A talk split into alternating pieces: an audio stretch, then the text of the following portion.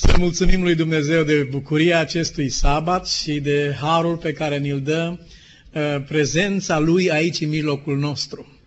Dacă nu ar fi să aud nimic pe pământul acesta și dacă serviciul divin ar consta doar din faptul că aș fi chemat aici să stau o oră, aș veni cu mare bucurie.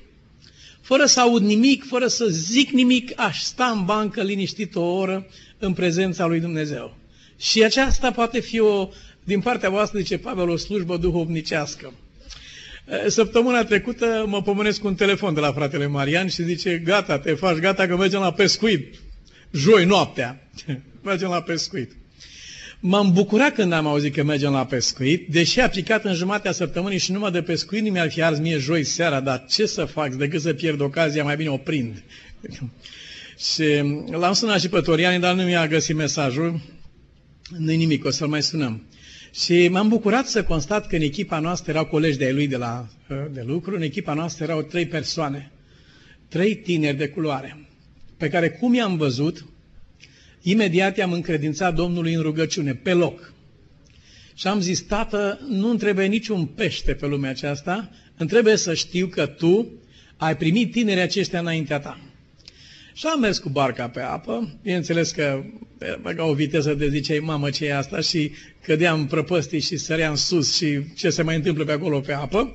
Și mie cam îmi plăcea, ce să vă spun. Asta a fost situația, am mai repetat puțin salturile de la schiuri, de când învățam să amortizez. Uh, am ajuns într-un loc unde aparatul ne arăta că ar fi foarte mult pește în zonă și așa a fost că nu putea să enumere nimeni câți erau acolo. Și am stat uh, împreună cu uh, prietenii aceia absolut toată noaptea de joi. De seara am început până când a răsărit un soare mare de tot peste ocean. Am văzut miliardele de stele pe care le-am mai văzut o singură dată în viața mea. O singură dată am mai văzut așa ceva. Nu am cum să uit peisajul ăsta fantastic. Dar nu despre aceasta vreau să vorbesc prea mult, ci despre altceva. Cei trei băieți care erau acolo, ei sunt pescari de meserie, ei prind peștele și pe aceea îl vând. Și au scule, au tot ce trebuie acolo și luptă. E o muncă extraordinară. Niciodată de acum, n-am fost până acum cu pescari profesioniști în, până la ora aceasta, de acum nu voi mai citi niciodată în Biblie uh, învățătorule, toată noaptea ne-am trudit, nu voi mai citi cu aceiași ochi. Acum știu ce înseamnă când scrie acolo învățătorule, toată noaptea ne-am trudit. Nu e joacă toată noaptea să te arunce barca în toate părțile. Eu am uitat că Petru nu, nu avea scule din astea electronice pe vremea aceea, știți? L-a, l-a aruncat barca de, de toți pereții și toată noaptea și muncă și muncă și nu joacă. Pescarii sunt recunoscuți în Biblie că au niște obiceiuri proaste, între altele, unul dintre ele, spre exemplu, este acela de a blestema și de a înjura ca birjari. În România nu aveam birjari de care înjurau așa, dar pescarii despre ei zice că blestemă zilele, înjură, își blestemă viața lor. De neimaginat când îi scapă un pește unui pescar, ce reacție poate să aibă uneori. Și cei trei băieți, stând acolo cu noi în barcă, la un moment dat se întorc spre mine și fără niciun fel de uh, prealabil, uh, îmi spun, zice, pastore, te rog să ne ierți, zice, dacă vom uh, mai aluneca în noaptea aceasta. S-ar putea să ne scape niște cuvinte care n-ar trebui să ne scape. Te rugăm să ne ierți, au zis ei. Și eu am spus, nu, nu, nu, zic, nu o să vă scape niciun cuvânt, băieți rău în noaptea aceasta. Nu vă temeți, zic. Eu sunt în rugăciune aici pentru voi, zic. Nu să vă scape niciun cuvânt rău. Vreau să vă spun că a fost o noapte superb de frumoasă. Băieții au vorbit atât de frumos, a fost atât de calm, a fost atâta bunăvoință. Spre ziua am adormit pe un scaun. Cum poate să doarmă un om când e dat cu capul de perete? Așa nu pot să-mi explic. Și noi ne deranjăm când ne te atinge unul, dar pe mine mă dădea cu capul de toți pereții, deci când de un perete, când de altul și am dormit tun. Nu, cred că, da, și probabil că am, am dormit o oră sau două ore. Uh, Marian cel puțin, el s-a băgat în vârful bărcii și pe el îl dădea în sus și în jos, îl trântea în felul ăsta. Dar pe mine, când stăteam bama, dădea cu capul de un stâlp de la barcă și nu ziceam nimic, nu mă supăram de treaba asta. Mi se părea că e normal, zic, așa, asta intră, nu, e parte din peisaj. Când am sosit dimineața acasă, uh, fiecare prinsese cam peste 50 de kilograme de pește foarte bun, extraordinar de valoros, de bun. De... Uh, tatăl băieților era acolo tatăl, de fapt tatăl băiatului care a condus barca. Un tânăr înalt, o să-l vedeți aici la adunare într-o ocazie, când o să avem un serviciu în limba engleză, uh, o să-l vedeți aici la adunare uh, și o să fiți plăcut impresionați de amabilitatea naturală a omului acestuia și de, de, de bunătatea lui, care, despre care învățam aseară că e farmecul unui om. Când am ajuns acasă, tatăl era foarte mândru de băieți și l-am văzut ca așa ceva, fiindcă ei prima dată i-au spus, aia nu prea a mușcat. Avea un cooler așa mare de vreo 2 metri care era plin până la capac, bineînțeles, și dacă s-o prins ceva sau nu ați prins, că era atâta benzină cheltuită până acolo și toate, și ei, ei l-au, l-au teased, cum să zice, l-au... Um, cum?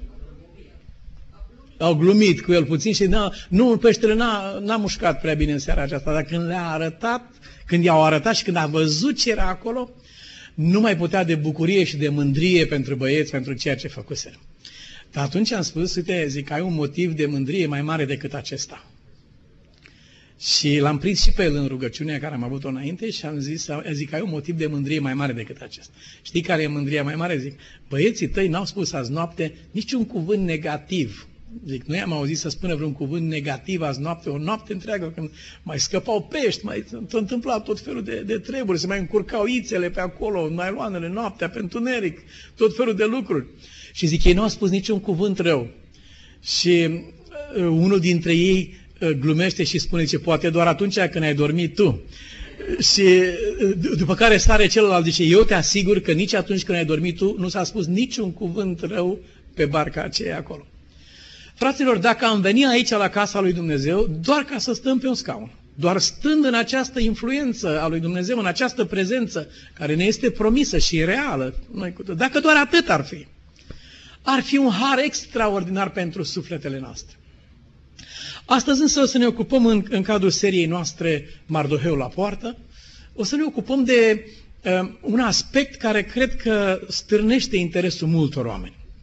De când am venit aici în America, am văzut pe la multe case, dar și pe la mine pe acasă, mai ales având în vedere că am fost în totală, în absolută minoritate la mine acasă. Am avut uh, uh, cinci de o parte și eu singur de o parte. Și fiind, am tot văzut tot felul de chestii intitulate Victoria's Secret. Și eu fi, mă... Și unde, ori încotro, bineînțeles că n-am dus lipsă în viața mea de spray de parfumuri, de săpunuri, de ce mi-a trebuit, am avut oriunde m-am învârtit în casă, n-a fost o problemă pentru mine treaba asta. Dar tot treaba asta mereu, Victoria's Secret. Și mă întreb, și acum vă întreb pe dumneavoastră, doamnele de aici, dacă până la urmă ați aflat care a fost Victoria's Secret. S-a aflat treaba asta până la urmă? Nu cred.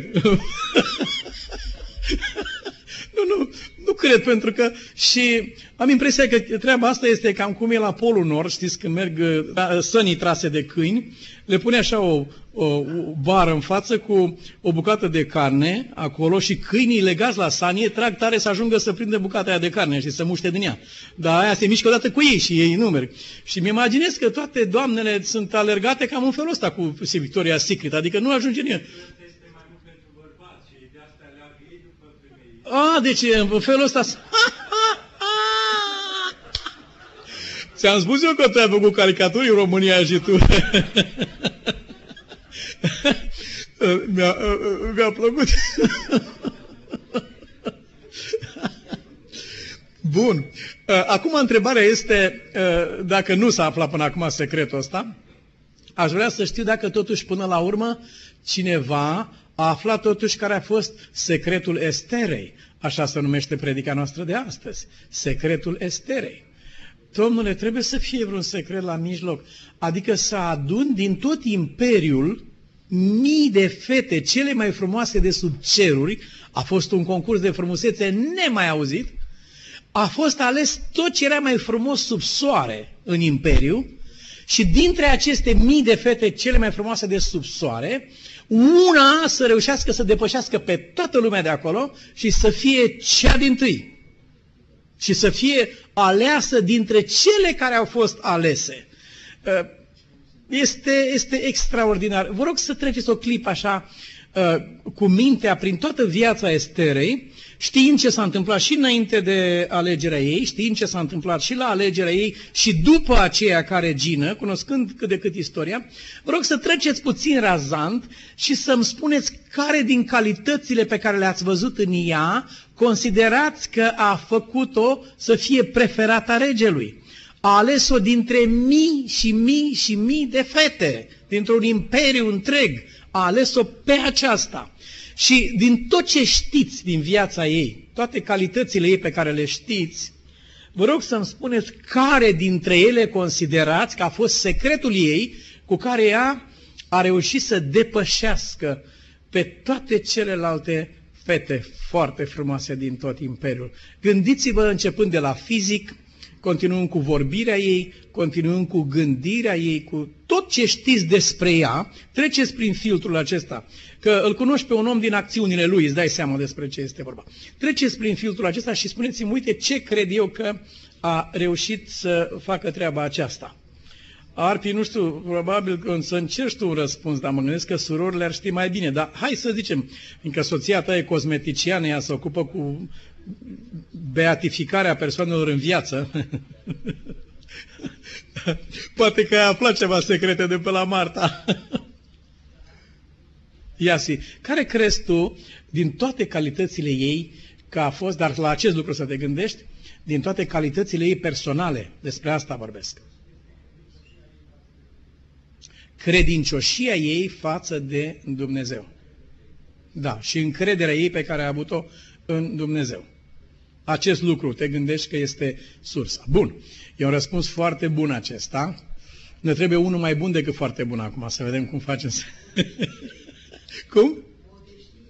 Modestia. Uite, Mariana a remarcat ceva frumos. De exemplu, ea nu a luat ea avea ocazie și toate fetele care uh, mergeau la împărat puteau să ia orice, orice doreau, putea să ia cu ele. Și mi imaginez că unele s-au dus acolo cu valize, cu cărucioare din astea, cu, cum se numește, carry-on din astea, pline, cu tot felul. Uh, cum era pe la noi cu dăsagi, puneai un dăsag aici în față, unul în spate, că dacă aveai voie să iei tot ce vrei, îți dai seama că odată în viață puteai să iei treburile astea. Și mă imaginez că unele și-au fi luat rezervă serioasă. Ea nu. Ea a primit ce a fost dat și atât. Aceasta a fost partea. Ai remarcat bine, Maria, modestia. Da, altcineva. Simplitatea și seriozitatea ei. Da. Se cunoaște și se citește pe un om când este un, un om serios și dedicat, când nu? Da. Uh, altcineva care ar vrea să mai adauge ceva, poftiți frate Sherman?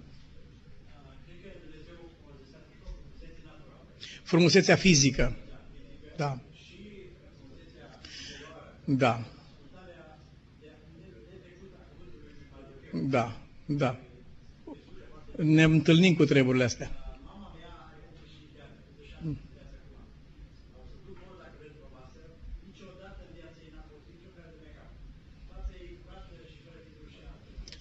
A, și vrei să spui că are un băiat frumos, mama ta, să... despre asta, pentru asta ne-ai spus că e...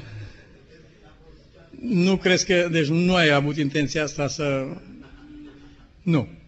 Vom cerceta treaba asta și o să mai aflăm. Dacă se repetă, o să tragem concluzia. Mulțumesc. Deci fizica, fizicul. Uh, Oana. Uh-huh. Uh-huh.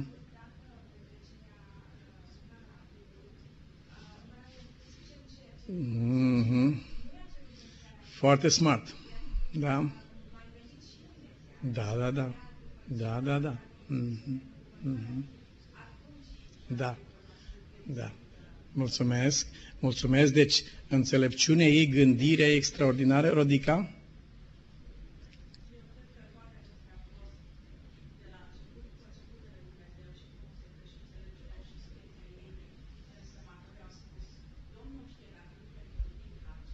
Mm-hmm.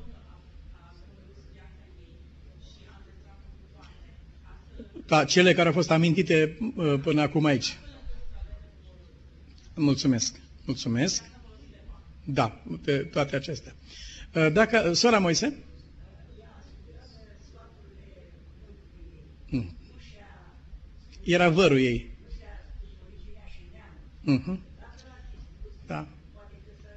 Erau probleme.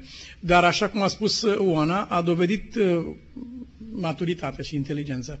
Fraților, răspunsul la întrebarea pe care am adresat-o și care a fost așa, care din calitățile personale ale Esterei au făcut o regină, răspunsul era acesta, nici una. Asta vrei să spui, nu? Ah, uite, îți dau acum voie. îți, dau, îți dau acum voie. Uh, iartă-mă că nu te-am observat. Nu-i nicio problemă. Uh, deci niciuna din aceste lucruri nu au făcut o regină. Ați spus că a fost frumoasă? Păi știți că nu-i frumos ce e frumos. E frumos ce îi place lui Xerxes, nu? lui Ahasveros. Adică vreau să spun că e foarte relativă această problemă.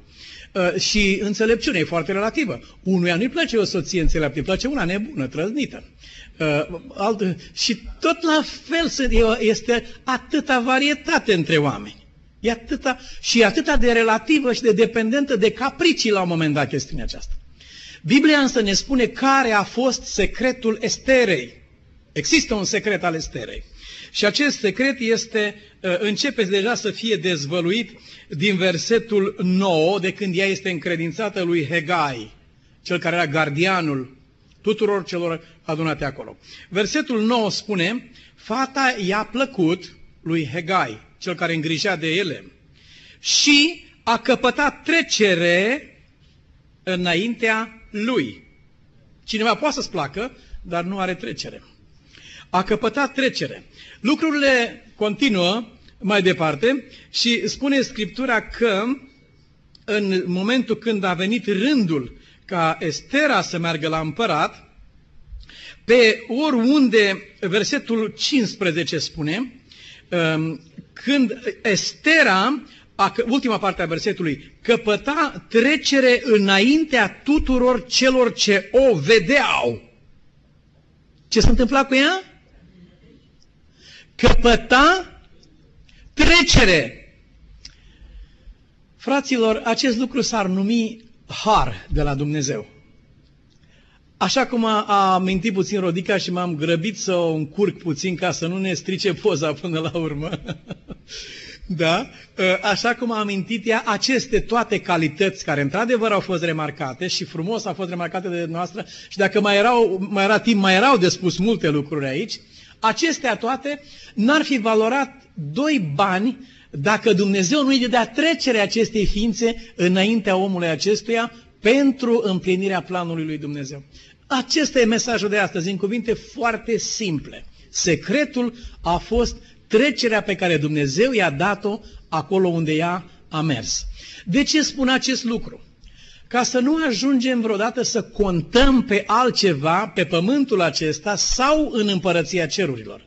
Pe altceva sub ceruri decât pe trecerea pe care Dumnezeu ne-o va da favoarea pe care Dumnezeu ne-o face. Trebuie să nu uităm acest lucru din start. Și pentru că vom ajunge aici, aș vrea să încep cu sfârșitul. O să vă rog să deschideți Biblia împreună cu mine în Epistola către Romani, la capitolul 9 și de aici versetul 16. O să citim unul dintre cele mai provocatoare texte care se găsesc în Scripturi, care va dezamăgi o largă categorie de oameni și va încuraja pe alții. Dar îl vom citi pentru că așa este scris aici. În versetul 15, Domnul îi spune așa lui Moise, voi avea milă de oricine îmi va plăcea să am milă și mă voi îndura de oricine îmi va plăcea să mă îndur. Acest lucru ce vrea să spună? Că Dumnezeu nu are obligații Dumnezeu nu poate fi forțat să facă un lucru. Nu există nimeni care să aibă drepturi de la sine, pe baza cărora să impună lui Dumnezeu ca obligație un lucru sau altul. Tot ce face Dumnezeu în direcția aceasta face din plăcere. Mântuitorul spune ce tatăl vă dă împărăția, dar știți de ce vă dă împărăția? Cine știe textul? Tatăl vă dă cu plăcere. Știți de ce vă dă împărăția? Este plăcerea lui Dumnezeu. E plăcerea, vă dă cu plăcere acest lucru. Noi trebuie să ne gândim în mod serios și să devenim recunoscători. Ne-am discutat la școala de sabat aici o problemă foarte importantă. Dacă erai Esau sau dacă erai Iacov. Dacă erai Esau despre care s-a zis Dumnezeu a urât pe Esau din start, spunând, aceste, spunând aceasta despre viața pe care avea să o trăiască el mai târziu, cu multiplele lui soții necredincioase și idolatria lor și ce s-a întâmplat acolo, la aceasta s-a referit Dumnezeu când a spus urăsc uh, lucrul acesta, pentru că Vali ne-a amintit de ce ați văzut că în timp ce s-a spus așa despre el, i-a dat o viață extraordinar de prosperă, un dar ca acela lui Iacov, fantastic de mare era darul acela, pe el pur și simplu nu prea l-a interesat. A zis, domne, ce gluma asta care mi-ai trimis? pe când un altul ar fi fost șocat de, de proporțiile unui așa dar. Esau era extraordinar de prosper în realitate. Ce a spus Dumnezeu pe Esau la murit a fost referitor la căile pe care el a mers. Bun, deci dacă erai Esau și ai simțit cumva că ești marginalizat sau nu ești în favoarea lui Dumnezeu, am ajuns la concluzia împreună aici la școala de sabat că e cazul să stai de vorbă cu Dumnezeu și să-i spui exact ce simți, exact ce crezi, exact ce vezi. Să-i spui aceste lucruri. Ia, dar spunem dacă era Iacov, despre care scria pe Iacov l-am iubit. Ce ai fi făcut sau ce ai face pe pământul ăsta sau ce ar trebui mai degrabă să faci? Cine ar putea să-mi spună ce ar trebui să faci dacă ai fi un Iacov despre care scrie Dumnezeu la iubit pe Iacov? Manuela, ai putea să-mi spui dacă, dacă ai ști acest lucru. Deci dacă ai fi sau am discutat, trebuie să comunic cu Dumnezeu, să văd care e problema. Să-i spun, tată, mie nu-mi place că tu ai ceva de urât în viața mea și vreau să stau de vorbă cu tine, care e acel lucru, vreau să rezolvăm problema. Nu există să, nu, să fie ceva, totul e cu putință la Dumnezeu. Vreau să stăm de vorbă și rezolvăm problema, dacă aș fi sau și rezolvăm problema imediat și să schimbă textul în Biblie și scrie acolo Dumnezeu a iubit pe, pe Esau și l-a iubit și chiar pe Iacov. Adică se schimbă ordinea. Nu, nu mai puțin, Vali. Manuela, deci răspunde la treaba asta. Dacă ai fi Iacov, despre care scrie Dumnezeu a iubit pe Iacov.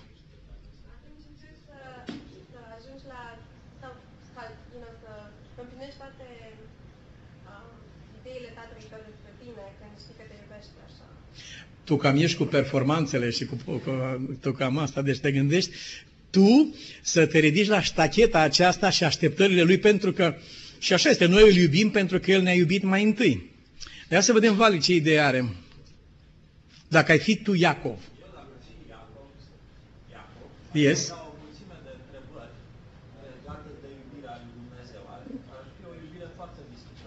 Da.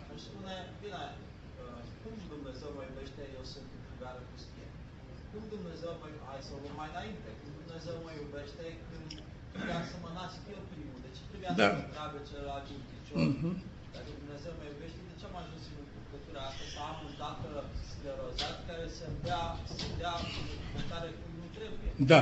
Dacă Dumnezeu mă iubește, de ce am ajuns la Laban să mă înșele și da. să-mi dea o da. altă soție decât trebuia, decât voiam eu?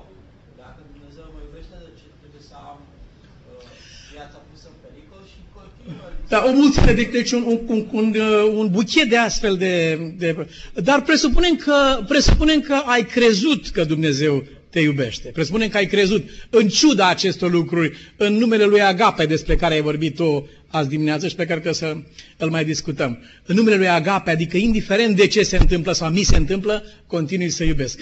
Eu vă spun de ce chiar dacă mă va ucide, îl voi iubi până la capăt. Consider că, considerăm că ai ajuns la capitolul acesta și ai primit convingerea. Care ar trebui să-ți fie reacția când ai primit această convingere? Toriani. Te simți super... Îți place să dai mare cât un pic așa? Nu, nu. Da, oricum. Oricum. Ești favorit, da. și care ar trebui să fie, așa este, ești favorizat și ești, dar care ar trebui să fie reacția ta? Ce ar trebui să faci tu dacă tu știi acest lucru? Ăsta este. Simplu. Simplu. Ăsta este. Adică să-ți reverși sufletul în recunoștință și în mulțumire și să spui, Doamne, stau și mă gândesc de atâția ani, ce ai fi văzut Tu la mine de mai chema pe mine la mântuire, că eu n-aș fi văzut nimic, nu știu ce ai văzut Tu, dar pentru că ai văzut așa, eu îți mulțumesc. Acum ă, ne întoarcem în locul acesta unde cuvântul lui Dumnezeu vorbește în termeni atât de tari. Așadar, versetul 16, nu atârnă nici de cine vrea, referirea este la mântuire, nu atârnă nici de cine aleargă, ci de Dumnezeu care are milă.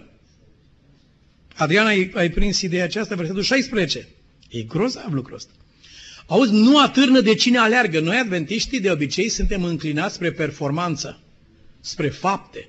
Să facem, frate, cu tare, să dregem, să fim, să devenim, să, da, mântuire prin caracter, mântuire prin cutare, dă și să fim la înălțimea chemării și să, și producție și, și tot. Îmi spunea un, un profesor, zice, am rămas, am rămas trăznit la o întâlnire a, la nivel guvernamental aici în Statele Unite a educatorilor din America. Deci protestanții erau primii la performanță, jucam tenis cu catolicii. Erau profesori catolici, profesori de toate felurile. Deci protestanții jucau tenis cu catolicii. Cum intram pe teren, prima noastră grijă era să-i batem pe catolici. Și începeam, doi banc cu asta și gata, îi băteam. Și noi ne bucuram că i-am bătut și ei se bucurau că noi ne bucurăm că i-am bătut. Deci ei se uitau cu atâta favoare și plăcere la noi, că noi ne bucurăm, de, că ne-au reușit să ne, prin bătaia care au suferit-o, au reușit să ne facă nouă o bucurie. Aici însă scrie ceva care e de-a dreptul tulburător. Nu atârnă nici de cine vrea, nici de cine alergă. Adventiștii, fraților, să alergăm. Să alergăm. Însuși omul care a scris cuvintele acestea spune să alergăm cu stăruință. Să alergăm în alergare. El a spus cuvintele acestea. El spune pe celelalte în Filipeni. Dar el spune, nu atârnă de cine aleargă, mai frate. Poți să alergi tu cu viteza luminii sau vorba lui Einstein, viteza luminii la pătrat.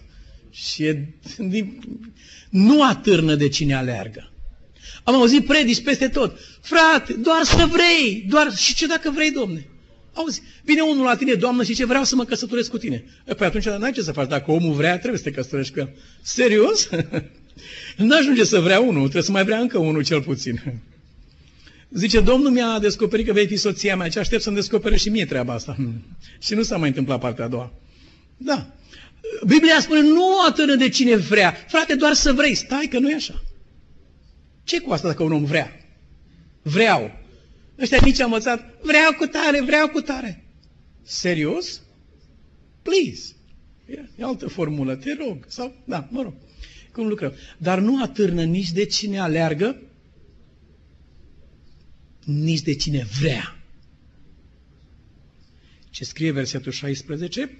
Atârnă de Dumnezeu care are milă. Nu-ți lega nădejdea mântuirii de faptul că alergi pe cale de atâția ani și a alergat atât de mult, atât de departe, atât de repede, atât de important? Nu-ți lega mântuirea de așa ceva. Ce reprezintă alergarea unui purice pe suprafața pământului? Poate pentru el o fi ceva, că trece pe lângă obstacole așa în zigzag. Dar ce să reprezinte aceasta la nivel cosmic? Un fir de praf se mișcă pe suprafața pământului. Ai alergat. Nu-ți lega mântuirea de faptul că alergi. Frate, sunt de atâția ani în lucrare, am alergat în evangelizări, am făcut... Și ce cu asta, mai omule? Nici n-ai făcut măcar ce ai dator să faci. Și nu atârnă nici de cine vrea. Vreau cu orice chip. Nu. No. Acesta nu este argument atârnă de Dumnezeu care are milă. Care e mesajul pentru mine? Păi mesajul pentru mine este foarte simplu, cel pe care am să îl citesc împreună cu dumneavoastră acum dintr-o mare mulțime de texte din Biblie, dar vă promit că doar atingem câte un cuvânt, fiindcă le știți pe cele mai multe și ați avea capacitatea chiar să le predați cuiva. Sunt extraordinare. Acesta a fost secretul Esterei nu a atârnat nici de pregătirile acelea pe care ea le-a făcut cu mare minuțiozitate. Nu a atârnat nici de sforările sau politicile oricui de acolo prezent, a atârnat de faptul că Dumnezeu i-a dat trecere. Iubiți frați, vom merge în împărăția cerurilor. Acolo vom fi datorită unui singur lucru, și anume pentru că Dumnezeu a binevoit și, cum spune Pavel, a acționat după buna plăcere a voiei Lui. A voit acest lucru. Nu suntem acolo pentru niciun argument. Ce te face deosebit, întreabă în Biblie? Cu ce ești mai deosebit de cel mai rău om de pe pământ? Tot așa ești ca și El înaintea lui Dumnezeu, dacă El și-ar retrage de la tine prezența și harul Lui. Ce lucru ai pe care nu l-ai primit ca să te lauzi ca și când nu l-ai primit? Nu. Acolo vom fi pentru că Tatăl ne dă cu plăcere împărăția. Ca atare, cum vorbeam cu Torianii mai devreme, să, lăud, să înălțăm rugăciuni de mulțumire și de laudă și de apreciere și de slăvire a lui Dumnezeu, pentru că a avut plăcere și de noi și de alții pe care El îi va adăuga la poporul Lui. Uh, spuneți-mi care au fost calitățile personale prin care Abraham a devenit moștenitorul credinței sau părintele credincioșilor sau prietenul lui Dumnezeu. Care a fost? Care au fost acele calități sau care a fost acel lucru care l-a făcut să fie ceea ce este astăzi Abraham? Că a răspuns? Ha, mulțumesc! Auziți, în Genesa 18 uh, a căpătat trecere înaintea Domnului. Asta a fost. Acestea au urmat după. Dacă un om nu a căpătat trecere înaintea lui Dumnezeu și favoarea lui Dumnezeu, nu va fi în stare să răspundă niciodată chemării. Noi nu mai întâi răspundem chemării și mai apoi vine la noi favoarea lui Dumnezeu. Zice Biblia, El ne-a iubit mai întâi și după aceea i-am răspuns noi cu dragostea noastră despre care foarte frumos am învățat. Cum a fost salvat Lot din Sodoma? a căpătat trecere înaintea Domnului. Nu pe un alt motiv. A căpătat trecere înaintea lui Dumnezeu și a fost izbăvit de acolo. Prin har a fost uh, chemat Abraham, prin har a fost izbăvit Lot. Iosif, despre el spune Biblia, a căpătat trecere pe baza aceasta. A căpătat trecere. I-a dat Dumnezeu trecere înaintea stăpânului lui și apoi înaintea țării. Și așa mai departe, Moise, uh, voi face să capeți trecere. Poporul, Domnul a spus, zice, voi face ca poporul să capete trecere. Voi face să căpătați trecere înainte egiptenilor. Pe ce bază a fost ales Israel? Cine poate să-mi spună? Că multă lume își pune întrebarea, de ce Domnul eu fi ales pe ei între atâta lume? Pe ce bază au fost aleși ei? Pe aceeași bază. Deci, foarte frumos spune cuvântul Domnului, uh, Domnul a iubit pe Israel. Deuteronom 4 cu 37. Dumnezeu l-a iubit. Aceasta este singura explicație. Unii oameni au, au pus atât de greșit problema aceasta și au spus că noi avem trecere înaintea lui Dumnezeu și favoare datorită faptului că a murit Isus pentru noi. Și datorită acestui fapt, noi avem trecere înaintea lui Dumnezeu. Wrong! Greșit! Total greșit! Noi nu avem trecere înaintea lui Dumnezeu fiindcă a murit Isus pentru noi, ci Isus a murit pentru noi fiindcă noi am căpătat trecere înaintea lui Dumnezeu. El ne-a iubit pe noi. Atât de mult a iubit Dumnezeu lumea încât a trimis pe Isus. El nu a iubit lumea după ce a trimis pe Isus. A iubit lumea înainte de a trimite pe Isus, mai întâi ne-a iubit și mai apoi a trimis pe Isus ca un semn al acestei iubiri. Atât de mult a iubit Dumnezeu lumea. Și Scriptura are nenumărate, nenumărate, am aici o puzderie întreagă de texte.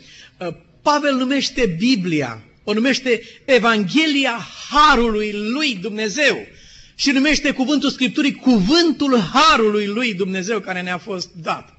Vom avea o singură explicație când vom ajunge în ceruri. Uh, citiți, vă rog, încheierea cărții Marea Luptă. Și acolo scrie că în întreaga creație un singur puls va bate și anume Dumnezeu este iubire. O să am o singură explicație pentru prezența mea în împărăția cerurilor și la Marea de Cristal și lângă tronul lui Dumnezeu. O singură explicație voi avea. Dumnezeu m-a iubit. Altceva? Altă explicație nu am.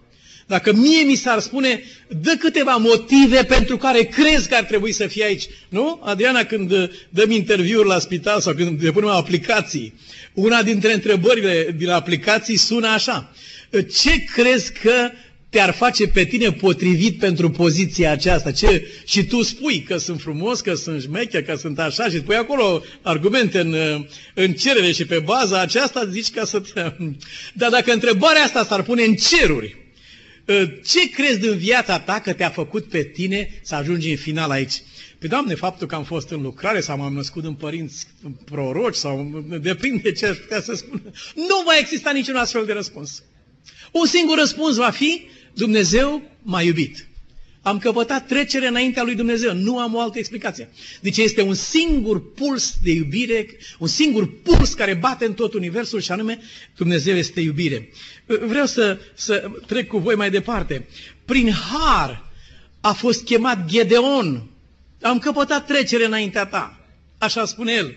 Prin har a fost Neemia chemat la lucrarea aceasta. Prin harul lui Dumnezeu.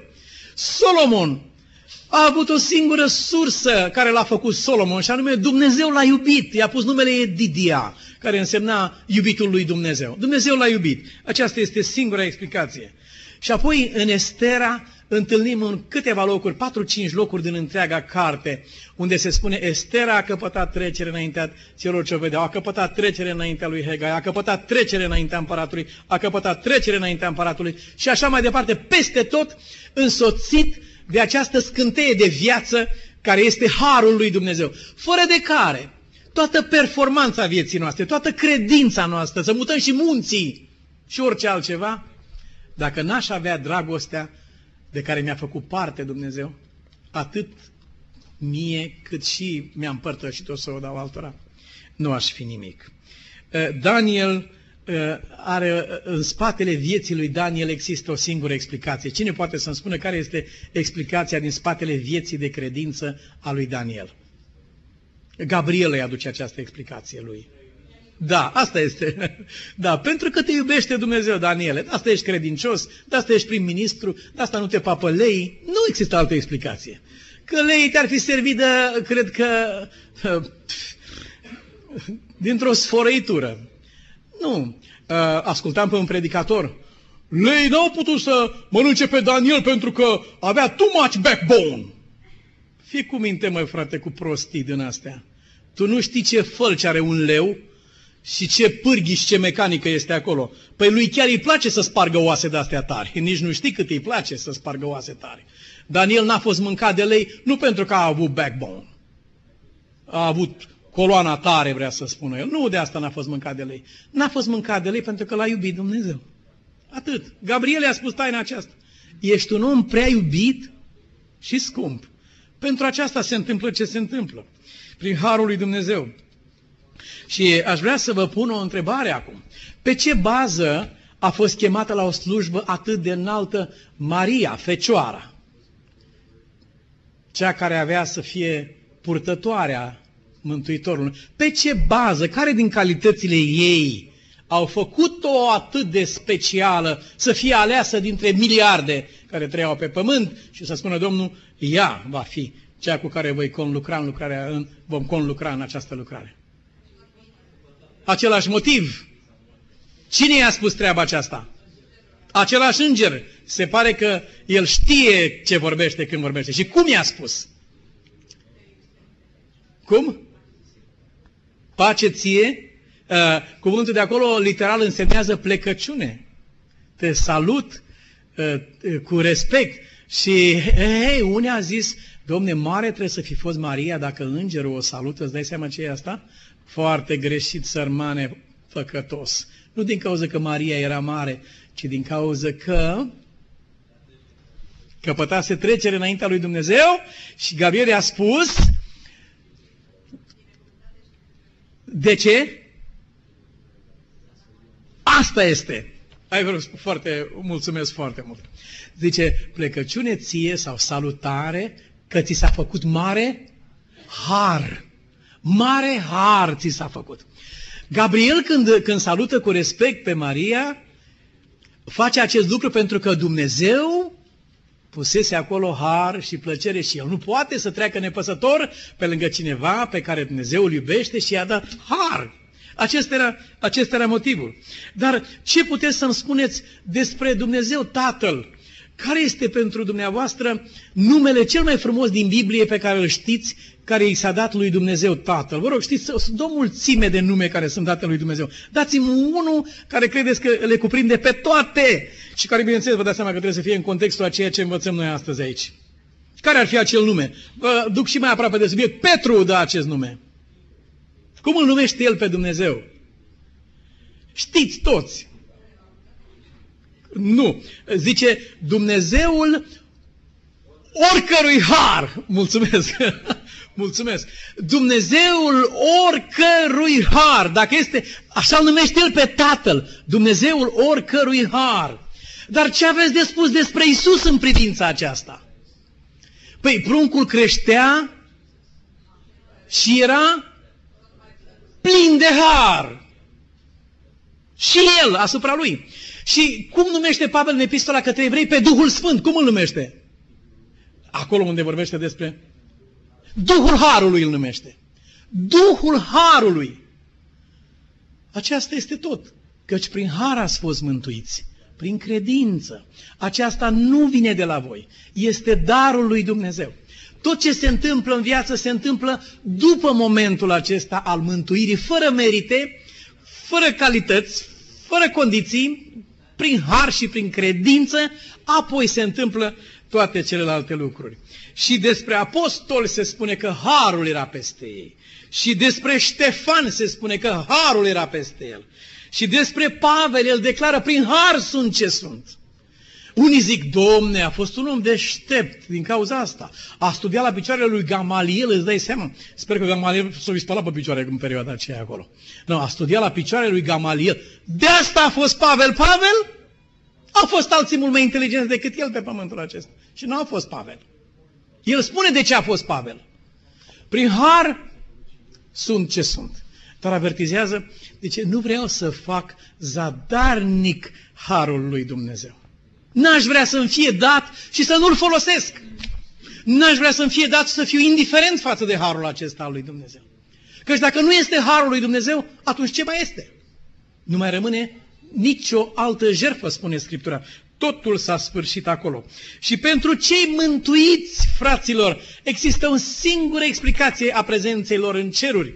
Apostolul Pavel spune, suntem socotiți neprihăniți, fără plată, prin harul său, prin răscumpărarea care este în Hristos Isus.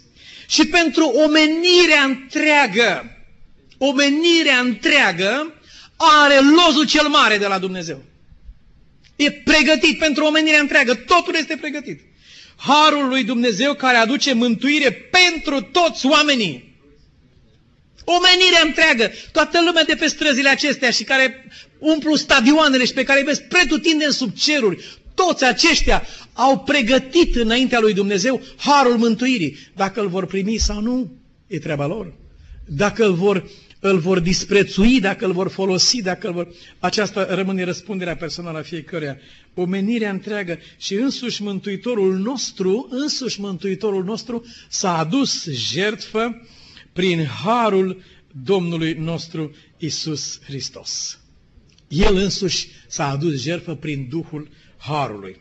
Cântarea care se va cânta pe noul pământ va fi una singură, va fi extraordinară, va fi minunată.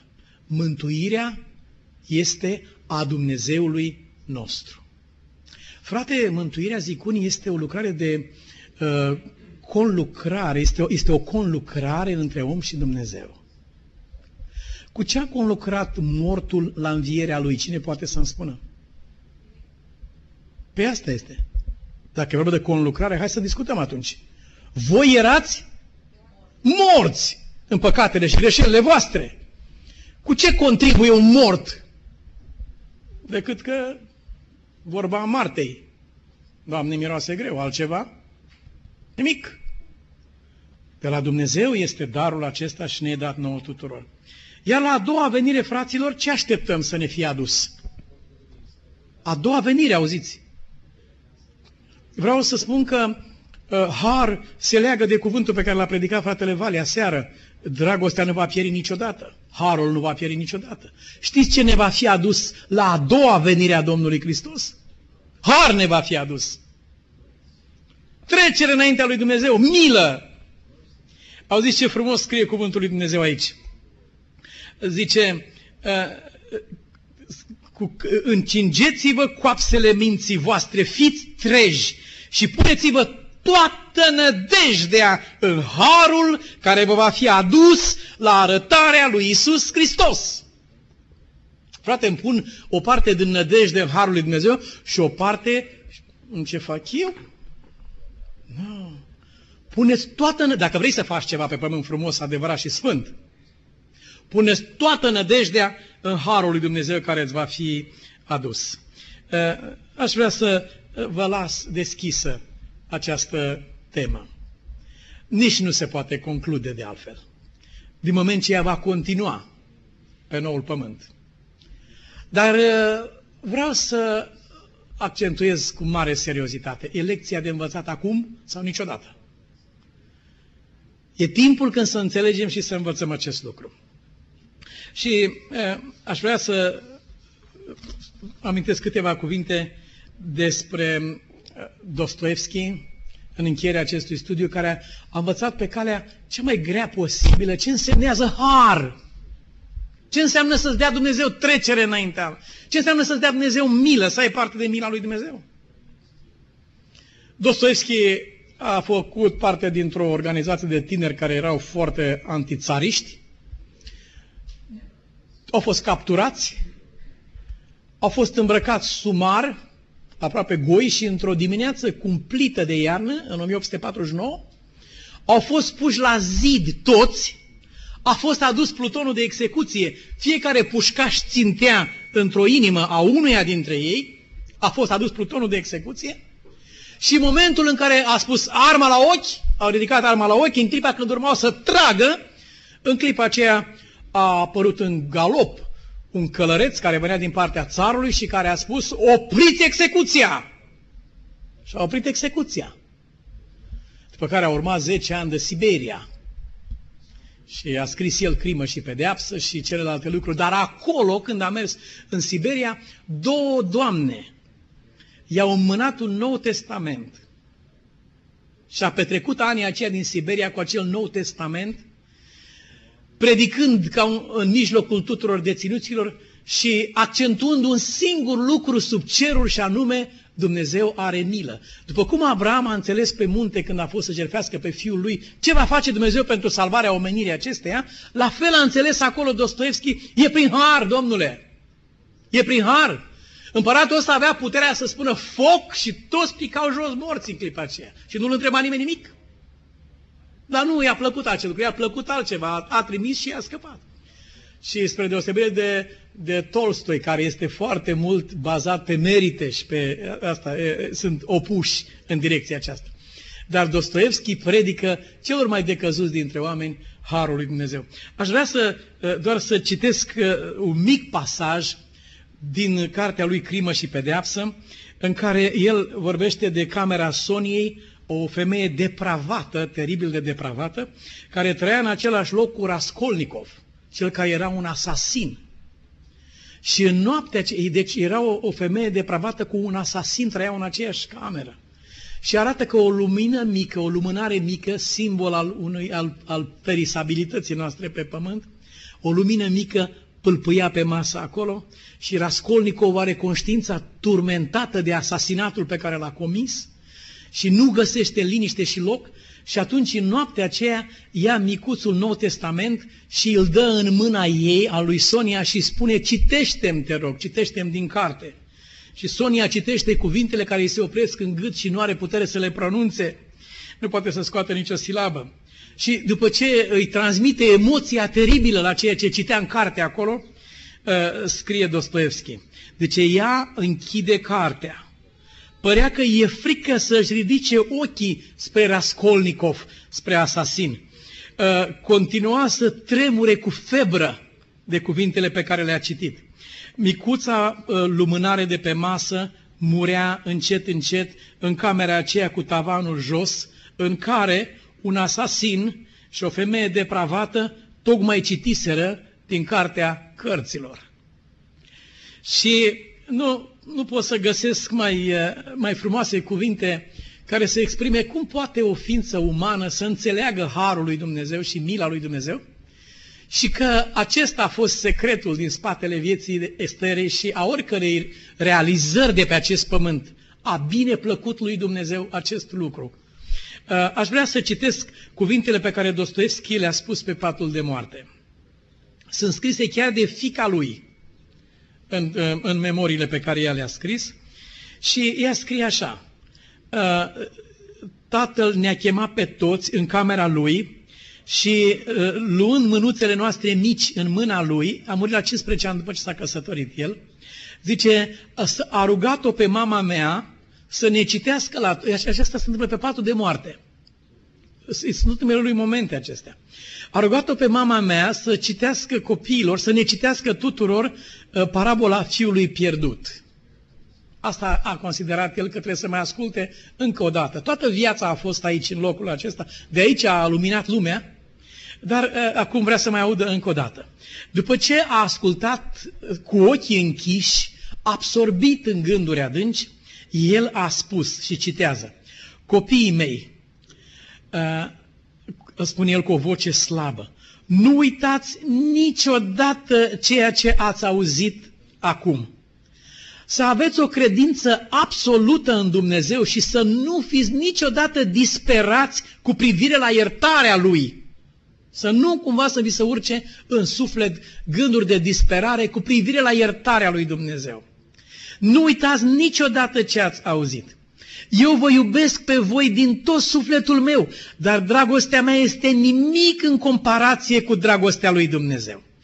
Chiar dacă ați fi atât de nefericiți în viața voastră, încât să comiteți o crimă înfricoșătoare, totuși nu disperați cu privire la Dumnezeu. Chiar dacă ar trebui să ajungeți aici, voi sunteți copiii Lui, Umiliți-vă înaintea lui Dumnezeu, ca înaintea Tatălui vostru. Cereți iertarea și El se va bucura de pocăința voastră, după cum un tată se bucură de fiul lui risipitor care s-a întors acasă. Și cu aceste cuvinte scrie fica lui, a închis ochii și a, s-a odihnit. Iubiți frați, există o singură explicație a prezenței noastre în dimineața aceasta aici în adunare. Există o singură explicație a călătoriei noastre pe pământul acesta, prin indiferent ce a trecut ea sau prin ce n-a trecut. Există o singură explicație în nădejdea noastră, cea de viață veșnică pe care avem în Hristos Isus. Există o singură explicație în spatele frumuseților de neimaginat ale împărăției lui Dumnezeu, în care suntem atât de așteptați și atât de doriți. Și această singură explicație este uvertura textului de aur, pentru că atât de mult te-a iubit Dumnezeu. Amin. Vă invit la rugăciune. Cerescule Tată, îți mulțumim că în întunericul de aici de jos ai deschis o clipă ochii noștri ca să poată vedea lumina milei, bunătății și îndurării lui Dumnezeu față de noi. Tu ne-ai iubit pe când noi n-am știut. Și pe când nu eram de fel sau pe când eram păcătoși, ți-ai dat viața pentru mântuirea noastră. Pe când eram morți, ai făcut planuri cu privire la viitorul nostru. În spatele oricărei binecuvântări de care ne-am bucurat pe pământul acesta, în orice formă a venit ea, s-a găsit un singur lucru și anume bunătatea lui Dumnezeu. Iartă-ne că n-am prețuit de ajuns această bunătate. Astăzi ne întoarcem la Tine din toată inima noastră. Ne închinăm și îți mulțumim în anticiparea cântării de pe plaiurile împărăției cerești. Mântuirea este a Dumnezeului nostru. Mari și minunate sunt lucrările Tale, Doamne, și Te rugăm să ne faci și pe noi parte a marelui puls al Universului acestuia, care va spune un singur cuvânt, Dumnezeu este iubire. Amin.